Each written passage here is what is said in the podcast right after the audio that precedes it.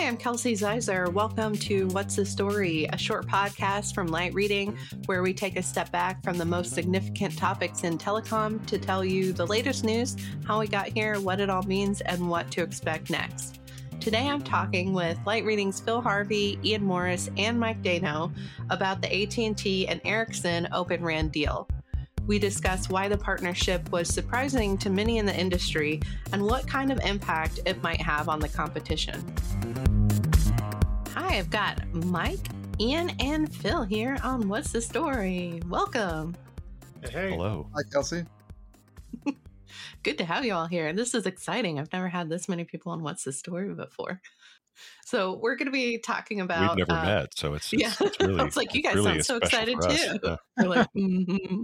Are we? I don't. For those listening, they're all nodding vigorously and Uh. doing jazz hands right now. I'm super excited to be here. I don't know about jazz hands. I think that's pushing it. No, I'm Okay, definitely- spirit fingers. so, getting right down to it, we're going to be talking about the AT and T and Ericsson uh, deal on Open RAN. Oh, Phil, I saw those jazz hands. Oh, sorry. I just I Oh, could, thank you the so spirit much. moved me. I had to do something. Open RAN, hands up. All right, Iain, you want to kick us off? What What were your thoughts, uh, initial thoughts when this announcement came out?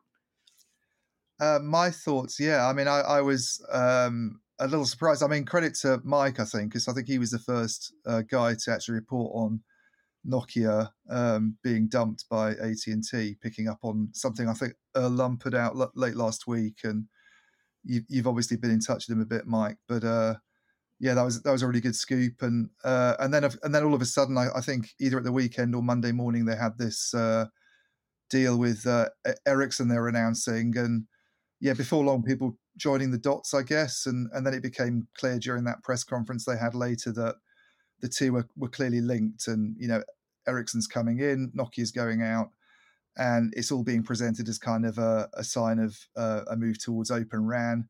Um, you know, seventy percent of traffic in the next few years will be on this sort of Open RAN system, and and and then for me, obviously, this all looks incredibly confusing because you, you, don't- you don't bring Er- Ericsson out of, out of all the sort of big kit vendors. I mean, let, let's forget about um, Huawei because they're, they're sort of not part of the picture anymore, really, and certainly not in North America anyway. But uh, out of the big kit vendors, I think Ericsson's probably been the one that's been perceived to be the least resistant to, uh, the most resistant rather to Open RAN over the last few years, and you know they haven't really kind of announced any accommodation with it and earlier this year started making a fuss about it. I think actually at our big 5G event when they were complaining about the spec not being up to to scratch for massive MIMO, which I think is a reasonable point. If you talk to other executives, they kind of go along with that. But there's been very little from them in terms of work they're doing on what we traditionally meant by Open RAN originally, that sort of interface between, you know, the kind of computing stuff and, and the radios. And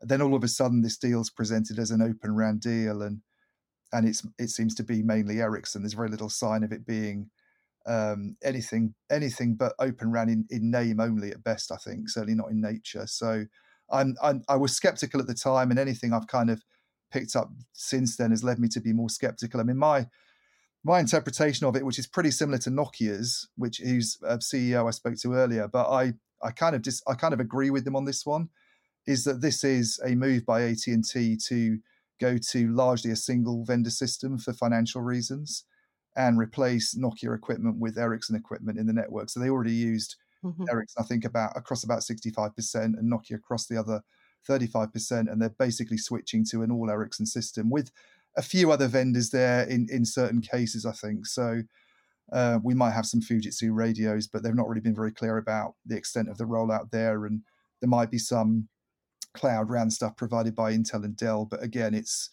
it's certainly not all of the footprint from what I've been told, and and and they've been quite cagey about how much is involved. But uh, yeah, I'm I'm I'm skeptical. I think it's been presented as something it's not, and the Open RAN's very much a smokescreen for going to a single vendor deal.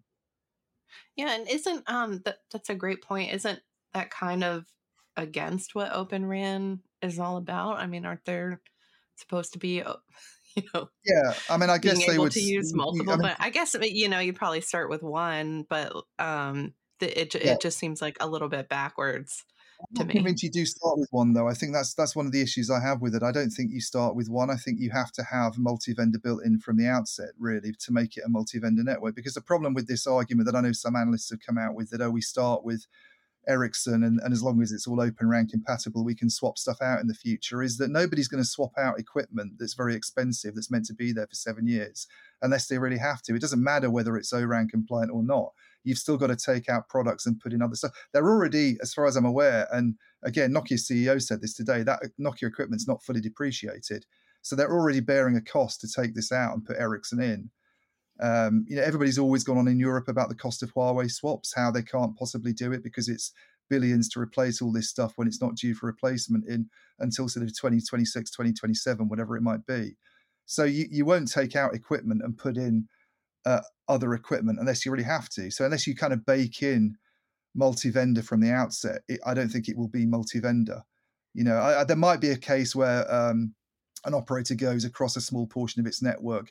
Oh, there's these new radios from MTI that are really good, and Ericsson wasn't ticking the box there, and we can get some special functionality. Let's take out a few sites and put that in. But in terms of doing it on a kind of multi-thousand sites basis, I just I don't see that happening at all. It just doesn't make any sense financially to me. Yeah, that's that's a really good point. Um, uh, Phil, Oh. did you have something to add there? Oh, here I, I want to hear from Mike, but um, Okay. I, I I think the just really quickly, I, I think that Open RAN in this case is is is more on AT and T's part a lever to keep Ericsson in check, since it is taking that risk of having a single vendor, and in this case, they're actually forecasting Open RAN compliance. So you know, Open RAN, uh, Ericsson is not the the gear they have now. Uh, uh, there's no certification on record at the ORAN Alliance for any anything, any bit of Ericsson kit. So they're saying they will be ORAN compliant.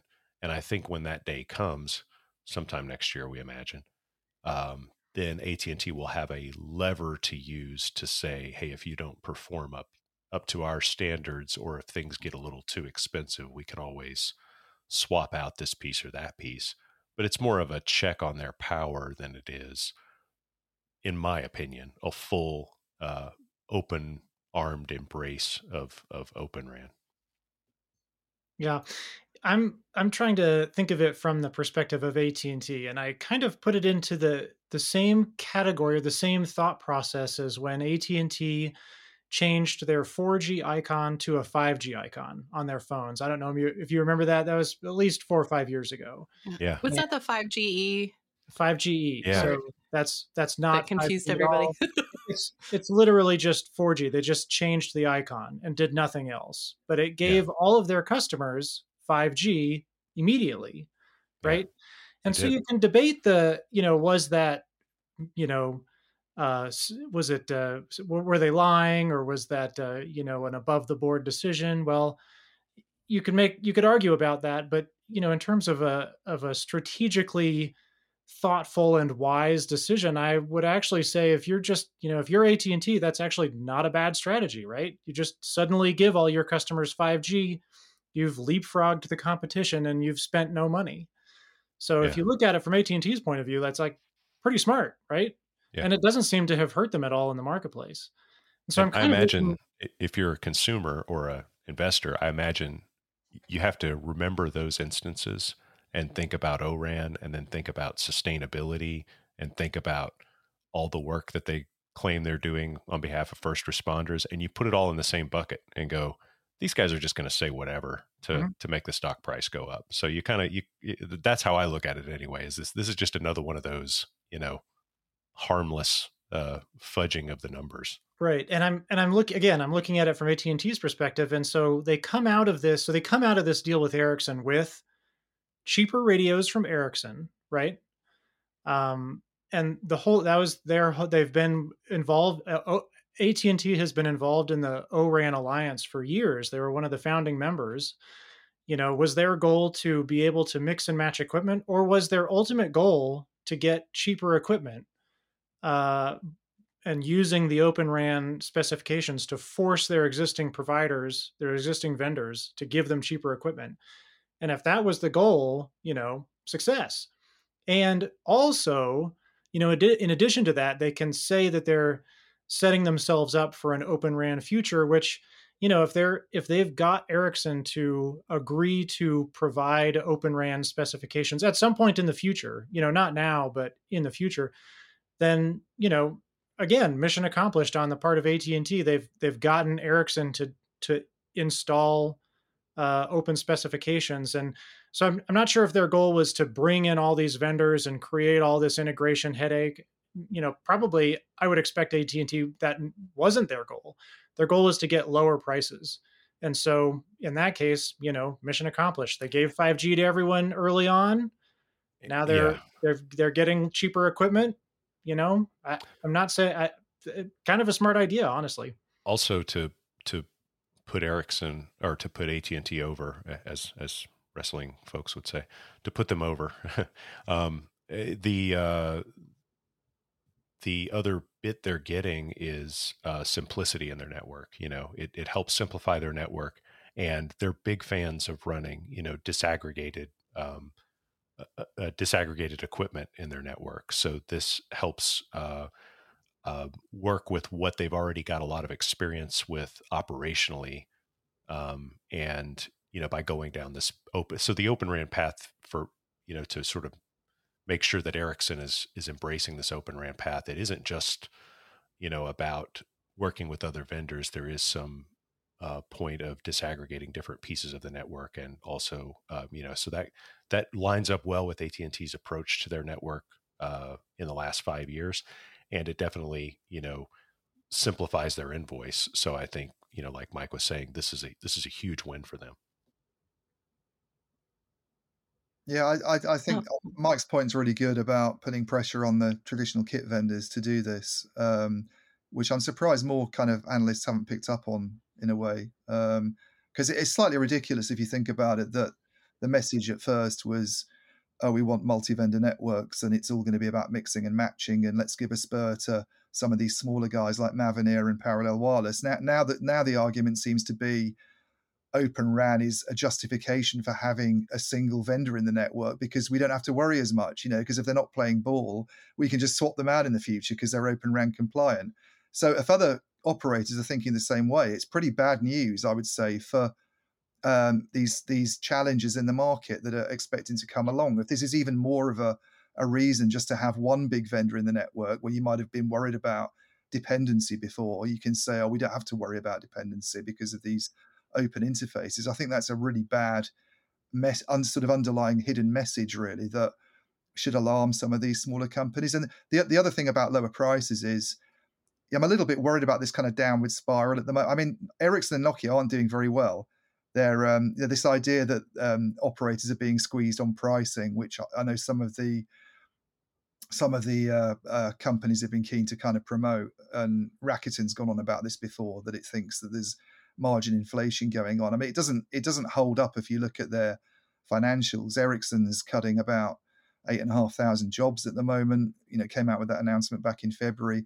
Nokia is in a really bad state. It's in an even worse state now after losing a customer that was, you know, accounting for apparently between five percent and eight percent of mobile network revenues. So you're you're you're kind of weakening one of your two big options significantly. You don't have a third option because you can't use Chinese vendors in the in the US, and that was that was the kind of other other solution for European players. You, you, there's a there's a real danger that we end up with a, a kind of you know monopoly like situation, and then a kind of smattering of smaller subscale vendors that no one really trusts to do anything because they never have before. So why should they now? Yeah, I think uh, those are really interesting points about how it could, um, you know, shape the competition in the future. And it, it does seem like, uh, you know, maybe on the outset it would be um, less expensive to go with Ericsson, but down the line, is it going to be more expensive for AT&T potentially if they've, um, you know, diminish the the I guess staying power of some of these smaller companies. Um, Mike, what what are your thoughts on how this might impact uh, competition going forward in this market? Yeah, I don't know. I'm I'm curious to see how it plays out. I mean, we've we've definitely seen you know parallel wireless had trouble, but as Iain wrote just today, the parallel wireless is sort of back in the news and back installing stuff. Um, Mavenir had its uh, analyst day about a week ago, and and and uh, from my understanding, they're they're uh, they haven't reached some of the uh, revenue targets that they had hoped to, but um, they they they did tell a, a, apparently a, a growth story about you know supplying companies like Dish and stuff, and so I think it's a it's kind of a glass half full or half empty. I mean, we we do have these newer suppliers that are coming into the market. They're not getting huge contracts. I mean, Ericsson just got this huge contract from AT and T, but they are you know they are getting contracts, and you know Mavenir is a big supplier to Dish, and uh, you know Dish's network is going to be on twenty thousand towers by the end of this year, which is a pretty significant network deployment. Um, so you know it's it's hard to say um, and uh, but but yeah, I think uh, I think broadly we are seeing uh, just a, a really th- this year I think has been incredibly challenging for vendors of all shapes and sizes, no matter what their situation. I think uh, spending is way down, way lower than anyone expected. And um, I actually just read a report from Bank of America that said that situation won't t- change until the second half of next year. Uh, carrier spending will not start up again until second half of next year which uh, i think you know if any vendor is struggling now it's going to get even worse next year is my is my takeaway from that yeah, yeah and, and not uh to digress too much from um, the conversation about AT&T and Ericsson, but did the report um, indicate why spending would change? Is it as they're kind of going through that backlog yeah. of orders um, as that clears up? Yeah, exactly. They they said there's yeah the back backlog of orders right now, but also there are indications of just lower spending aside from the backlog, and that's why it won't pick up until second half of next year. Though spending will have to increase at some point because carriers do need to stay ahead of capacity demands and traffic and that kind of stuff. But um, they're I think they're everybody's in cash saving mode right now. And you know, it looked like you had some thoughts to add. Yeah, I, I totally. Sorry, I mean, I, I, I interrupted you. Uh, no, no problem at all. No, um, uh, Nokia CEO said something similar, actually more alarming than that. He sort of made the point that uh, sorry, my cat's appeared in the uh, in the screen there, but uh, Look, I was wondering it's a little fuzzy, so it it really looked like a monster was coming did, up I did, you. But... Thought I saw an alien. Yeah. Um, uh, naughty cat, yeah. Uh, no, not, not the CEO was actually saying it's, it's, it could last for longer than that in the mobile sector. He said that um, so their latest forecast, I think this probably got buried a little bit with the uh, all the investor stuff they were coming out with today. They've got this big investor day, but um, they're talking about mobile recovering in the second half of the 2020s.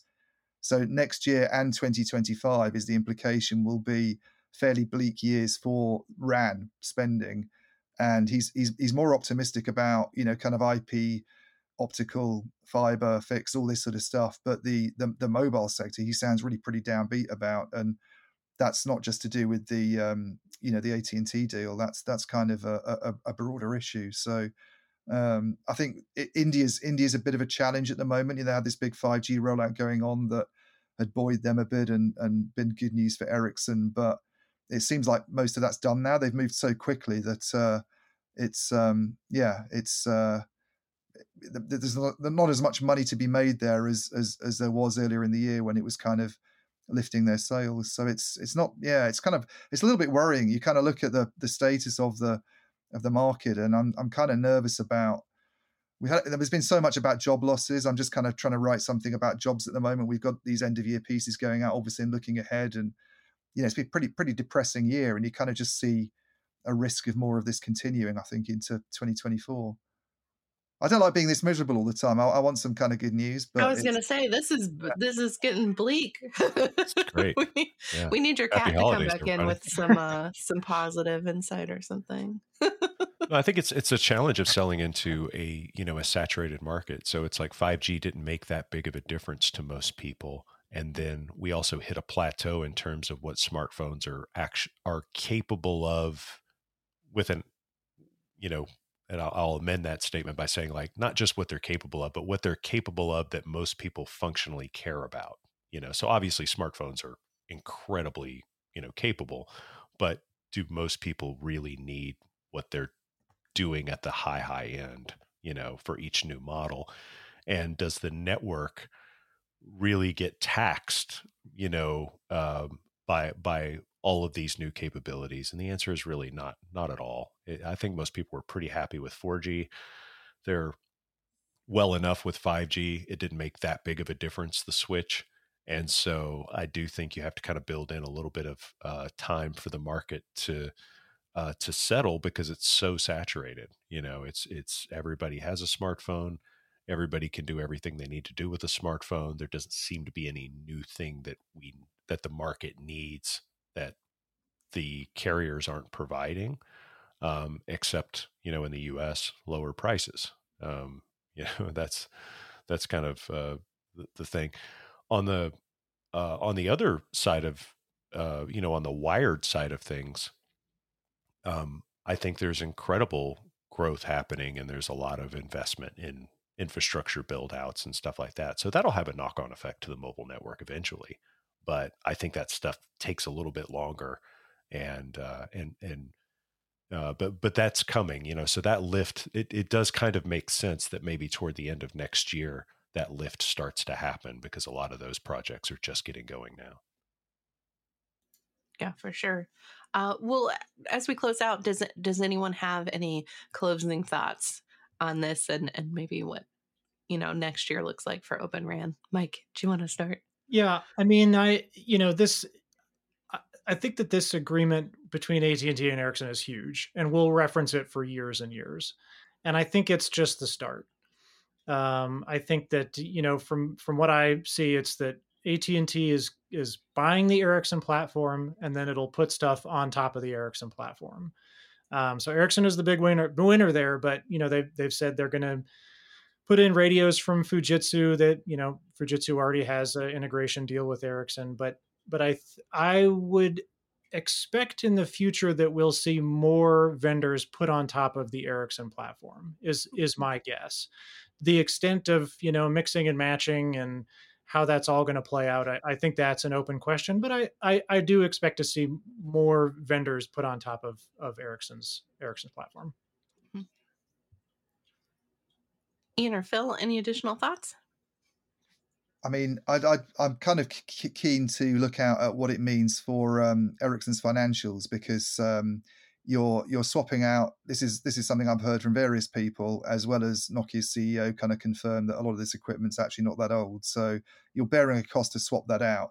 Now if at&t's done this for financial reasons and it's got good prices and i think earl lum was also speculating about this in a recent research note saying that there's a huge amount of vendor financing attached to this then this is going to start to show up in ericsson's um, accounts in the next few quarters and that's not going to look so good to investors as landing the deal did in the first place. So I'm, I'm kind of keen to see that. And I think the other thing that's be interesting to look out for is is there an outsourcing aspect to this? There was a very interesting chat room that's that's kind of used by AT&T employees who seem to have caught wind of this whole thing about three weeks ago, speculating that a bunch of Ericsson staff would be going over to, uh, sorry, AT&T staff would be going over to Ericsson's part of the deal, which is something we've seen happen before, but seems like quite an old-fashioned sort of um, type of move, not something you associate, I don't think, with with Open RAN and Cloud RAN, but that will obviously show up in terms of employee numbers and what's happening. We we, we know that AT and T CEO loves to cut cut staff numbers and reduce the workforce, and he's all about efficiency. So it would certainly kind of appeal to him, I think. But um, you can't hide this stuff; it's going to turn up eventually. So yeah, I'm going to be keeping an eye on that next year.